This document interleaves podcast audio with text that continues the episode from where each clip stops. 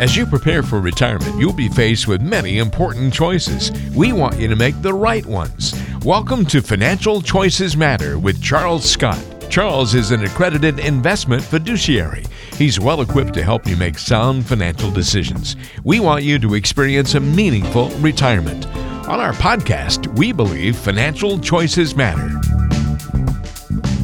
Well, hello and welcome to another edition of Financial Choices Matter. I'm Mark Haywood alongside Charles Scott here on the podcast today. He is a fiduciary advisor. That means he's working in your best interest at Peloton Capital Management, serving you in Scottsdale. Find him online at pelotoncapital.com. That's pelotoncapital.com. You can also call 480 513 1830. That's 480 513 1830. Charles, with that, hello and welcome into the show. Well, hi back at you, Mark. So fun to be here today, and I'm sure we've got some good stuff to talk about. Yes, always have a lot to discuss on the podcast. There's never enough time for these. I mean, I swear we could go on for an hour, but uh, you might not want to listen for an hour. So we try to keep them short and digestible. Let's kick it off today with a little bit of headlines in the news. Extra, extra, read all about it. That's right, it is time for In the News. We love to talk about what's going on out there in the world, specifically in the financial world and politics. We try to stay apolitical on the show, but that doesn't stop us from trying to help you understand how the news around you will affect your finances or could affect your finances. So, Charles, this week's headline The federal government recently admitted that the Social Security Trust Fund will be insolvent by 2034 and the Medicare Trust Fund by 2026.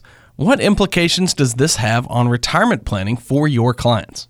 Well, obviously, it's a concern to people. And for the most part, the biggest confusion I think with folks that we talk to on a regular basis is they really don't know what it means when they say it's insolvent. Is that like, am I never going to get a social security check again or what? That's and exactly what I was just thinking. Yeah, well, no, and that's not what it is. At this stage, at this point in time, for Social Security by 2034, if nothing changes, and why we try to leave politics out of it. The politics are reality, and it is fixable if they do something.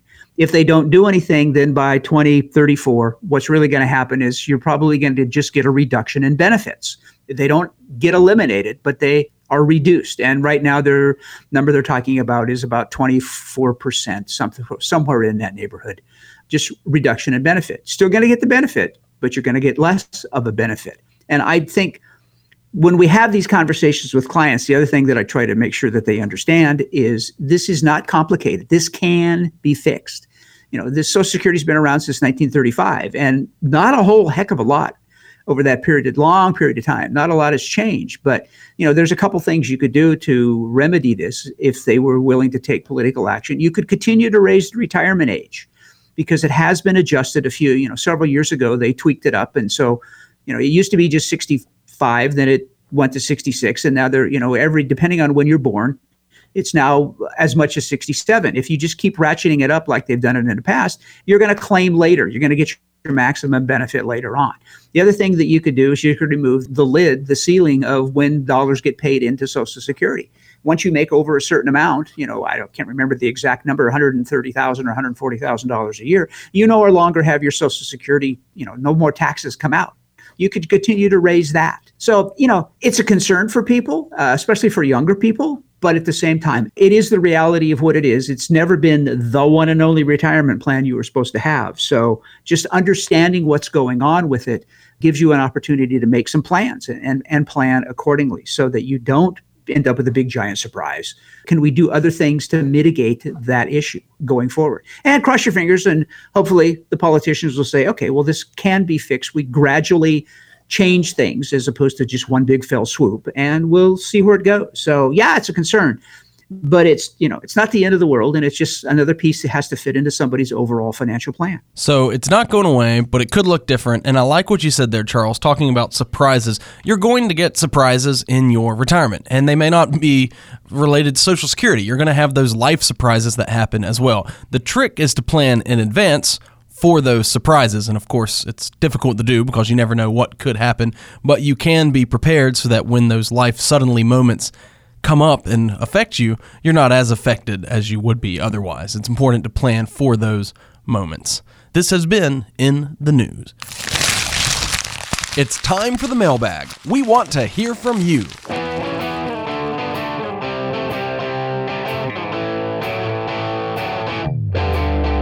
Well, that sound means it's time to hear from you. We love hearing from our listeners on the podcast. Love to get your questions. Please don't ever hesitate to submit them to us. This week's question comes to us from Hans in Avondale. Hans says, I hate having money in the bank because it's not earning enough interest every month to even buy me a cheeseburger from the value menu. For the money that I've earmarked as my emergency fund, is there something better I can do with it? What a question. And what a guy. Great question. Everybody's facing this dilemma. Interest rates are starting to creep up so that the penny I make every month on my savings account might double to two. Woo-hoo. The reality is there's not a lot that you can do without taking some kind of risk. And I think having it in an emergency fund means you want to be sure that there is no investment risk to it. And you want to be safe and you know you can always get it it's always going to be liquid. And I'm going to give an example here and this is absolutely not an investment recommendation. But I got a thing in the mail the other day from Toyota Financial. Uh, we've financed cars through them before, and they were they were offering a two percent note, daily compounding interest that you could transfer money in from your bank account to them, and you could take it right back out the next day, all done electronically. And I think you need to start to look around for some places. Uh, you might have a credit union. There might be online banks that have a little bit higher interest rate. I was kind of intrigued by the Toyota offer you know, 2%. I mean, while that's not going to kill it, it's not a bad idea. And I would assume that we can all feel fairly certain that Toyota's probably not going to go out of business because this is just their promise to pay you 2%. There is nothing collateralizing it, backing it up, or anything else other than the financial strength of Toyota. There are some other places to look. Go hunting online and just see. They don't have to necessarily be insured, and that's probably not a bad idea. But at the same time, you're going to maybe trade off a little bit of perceived security from insurance with a little bit higher yield and a little bit higher yield without trying to be greedy is not a bad idea. So there are some other places to look. You just kind of have to dig a little deeper because it used to be really simple. But, you know, in these days of low interest rates, and again, I say they are rising slowly but surely. Go look because some stuff is out there. Oh, well, I like that. I mean, it's just all about digging a little deeper and working with an advisor who knows how to help you dig a little deeper. I mean, you can enter a wormhole on the internet, but of course, if you're working with a professional, and as you know, you're a fiduciary, Charles, and that means you're looking in your client's best interest. And so you can help clients to kind of look through and think through the best strategies for their money. Thanks for the question, Hans. And while we're at it, don't knock on the dollar menu. There's nothing wrong with a cheeseburger off the dollar menu. Love going to get some McDonald's. Just have to make that clear on the podcast. All right. Well, let's move on and give the people what they came here for. You probably saw the title online about being a victim of fuzzy math. Are you doing fuzzy math? Quite frankly, a lot of investors and advisors are when it comes to their retirement planning. So let's just explore some of these areas where you might be doing fuzzy math. So, as an example, Charles, if someone says, the mutual funds that I'm currently invested in have averaged 7% annual growth for the last five years, and I'm perfectly happy with that return throughout my retirement. What would you say to that math? The number is the number. The number depends, though, on how it's calculated, where it actually comes from. And if you're looking at the last five years, for example, what you've got is a pretty good five years. And they're not always good five years. We know that. It's 2008 has sort of faded from memory, but it's there. You know, in 2000, 2001, we're a whole lot better. It's nice to say if I can average that, but what you have to, you know, can I get 7% a year on average? Okay, good. That's a decent return. That means mathematically your money would double every 10 years. That's just the old fashioned rule of 72. But what happens is you never get seven in any given year. You get an average of seven over however long a period of time you want to look at. But it's almost never, ever going to be seven exactly. So you've got to realize you're going to have up and down along the way.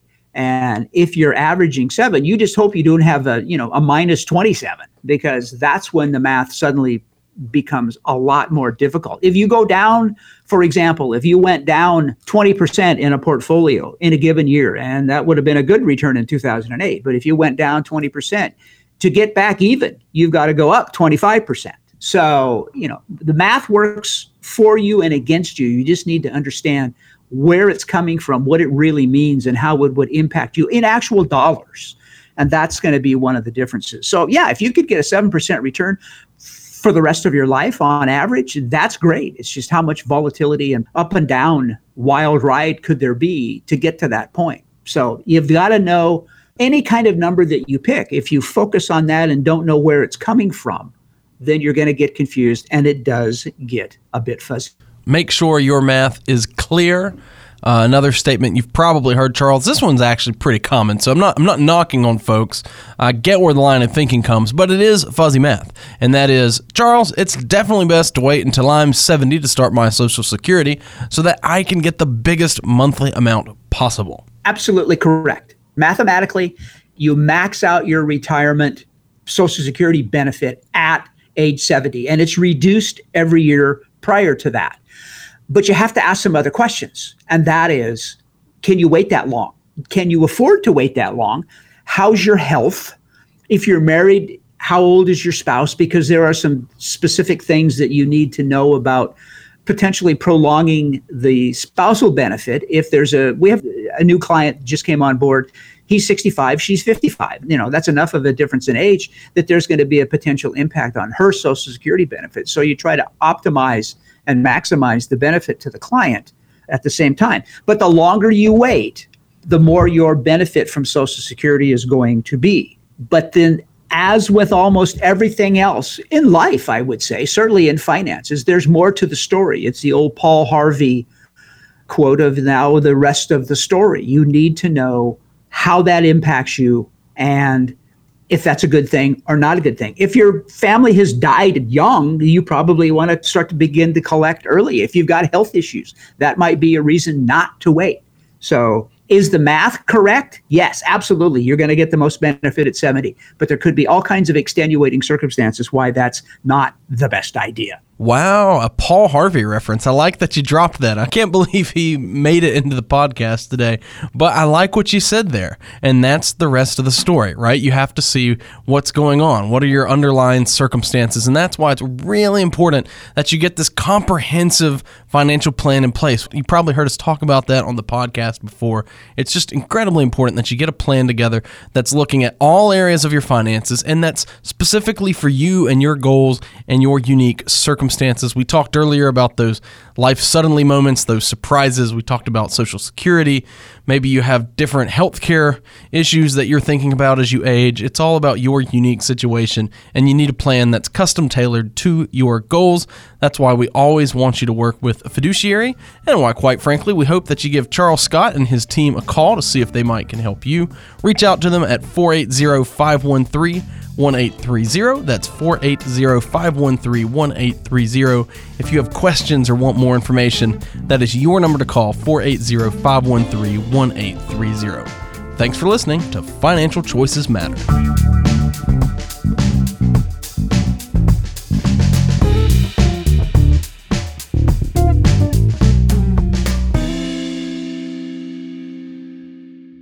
Financial planning and investment advisory services are provided by Peloton Capital Management Limited, a state registered investment advisor. Past performance is not indicative of future results. No one should assume the information presented here serves as a receipt of or substitute for personalized individual advice provided by Peloton Capital Management. For more information, visit www.pelotoncapital.com.